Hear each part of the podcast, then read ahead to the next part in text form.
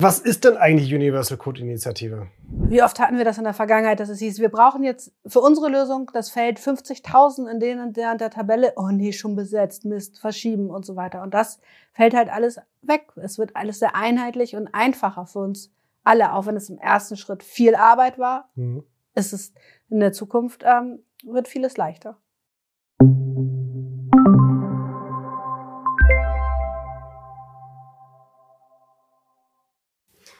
Ja, einen schönen guten Tag und herzlich willkommen zu unserer neuen Ausgabe des NWO Cafés. Heute zum Thema Universal Code Initiative.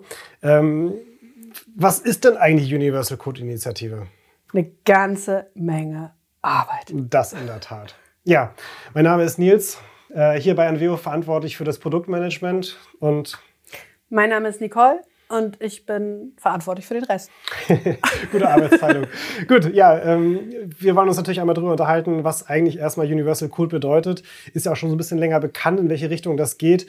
Äh, Punkt eins: äh, ab 23 kommen da Kosten auf die Anwender hinzu, wenn man denn anfängt, im Dynamics Quellcode On-Premise Anpassungen vorzunehmen. Das nennt Microsoft Base App.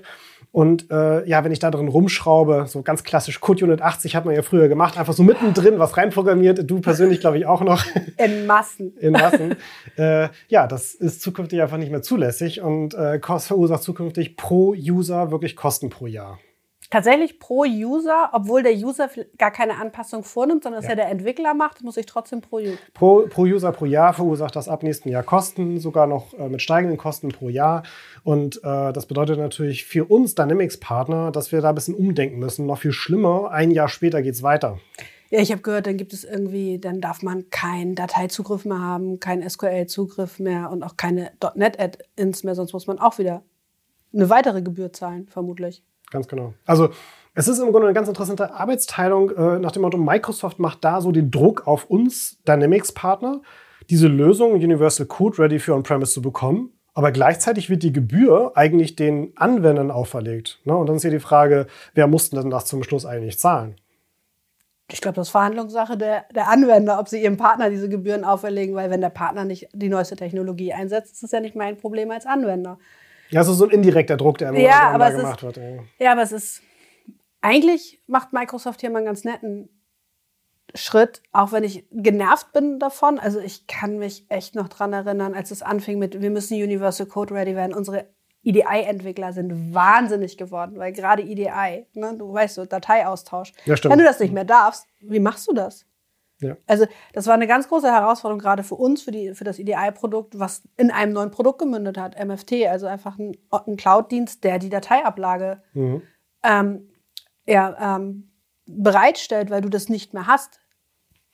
Ja, und das Interessante ist, dass diese ähm, Regelung eigentlich für BC Online erstmal gar nicht gilt. Ne? Es betrifft auch erstmal keine Bestandskunden, aber es betrifft alle Kunden, die jetzt neu mit Business Central anfangen und auch alle die, interessanterweise, die von einer alten Dynamics-Version Dynamics Nav-Version auf BC wechseln. Die werden dann aus Microsoft-Perspektive auch mal ebenso als Neukunde eben einfach dann klassifiziert und auch die unterliegen dieser ja, Regelung. Sie nutzen das neueste ja? Produkt, also sind sie ja quasi Neukunde. Genau. So, das bedeutet natürlich, dass äh, für uns als, äh, als Hersteller von, von Lösungen für unsere Mobile-App und für EDI waren wir einfach gezwungen, da eben einfach durchzugehen. Und wie du schon gerade sagtest, ne, also das war wirklich ein ganz schöner ganz schöner Akt, das eben einfach zu tun, wo wir sagen, so, ja, war eine große Investition, aber man muss ganz ehrlich sagen, äh, es schon was Sinnvolles bei rumgekommen.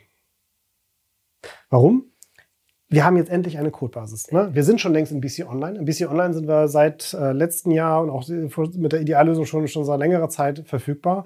Und jetzt können wir endlich sagen, es ist die gleiche Codebasis, weil wir für die On-Premise-Installation und auch für die Cloud-Installation eigentlich von Microsoft gezwungen werden, wirklich eine saubere Codebasis bereitzustellen, sodass wir im Grunde genommen die gleiche Technologie, die wir in BC Online nutzen, auch in der On-Premise-Welt eben einfach mit zur Verfügung stellen.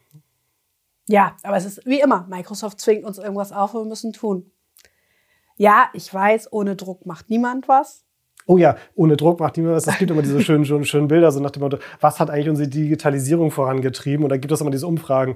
Es war der Kunde, der Digitalisierung vorangetrieben hat, oder die Geschäftsführung oder Corona. Na, und es war immer einfach so, ja, alle haben geantwortet Corona. Ne? Also wie, warum arbeiten wir wie selbstverständlich mit Webcam im Büro? Ja, da hat uns sozusagen der Druck von außen dazu gezwungen. Und hier muss man ganz ehrlich sagen, kann man jetzt froh darüber sein, dass eigentlich Microsoft diesen Druck uns auferlegt hat. Und diese Übergangslösung ist ja da. Man hat ja die Möglichkeit, weiterhin noch klassisch zu implementieren und klassisch bereitzustellen. Das ist aber das erste Mal, dass Microsoft uns eine Übergangslösung gibt. Ne? Das also, stimmt, das stimmt. Wie oft haben sie uns einfach Sachen vordiktiert, die wir nicht irgendwie mehr beeinflussen konnten oder wo wir uns dran, ich sag mal, gewöhnen konnten. Ja, so harte Deadline und genau so muss es sein und nicht anders. Und jetzt hat man die Möglichkeit zu reagieren. Das ist schön, dass Microsoft das verstanden hat, einfach so eine Übergangszeit mal zu formulieren und zu sagen, okay, es gibt manche, die schaffen es. Wir sind mit einer, mit beiden Lösungen, EDI und der App-Lösung schon Universal Code ready. Andere brauchen, weil sie vielleicht in der Branchenlösung unterwegs sind, natürlich mehr Zeit. Absolut verständlich.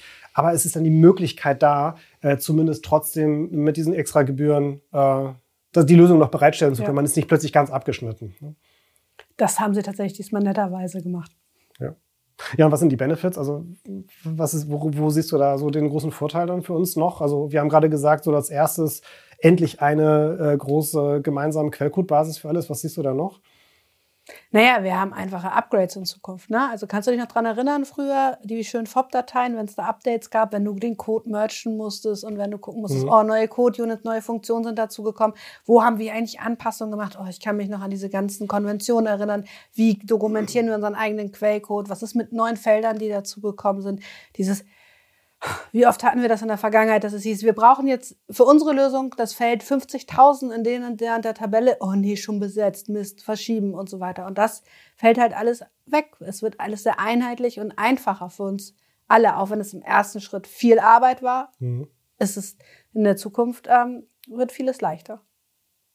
Ja, und wir haben natürlich den Vorteil mit einer Codebasis, wir können endlich äh, auf eine homogenere Infrastruktur einfach so zurückgreifen. Und ähnlich ist auch schon eine Geschichte, geniale Geschichte, die da eben einfach mal entstanden ist, dass wir auch als Hersteller mehr Zeit haben, um wirklich äh, uns zukünftig, wenn wir dann alle damit durch sind, uns äh, neueren Funktionen eben einfach zu, zu widmen.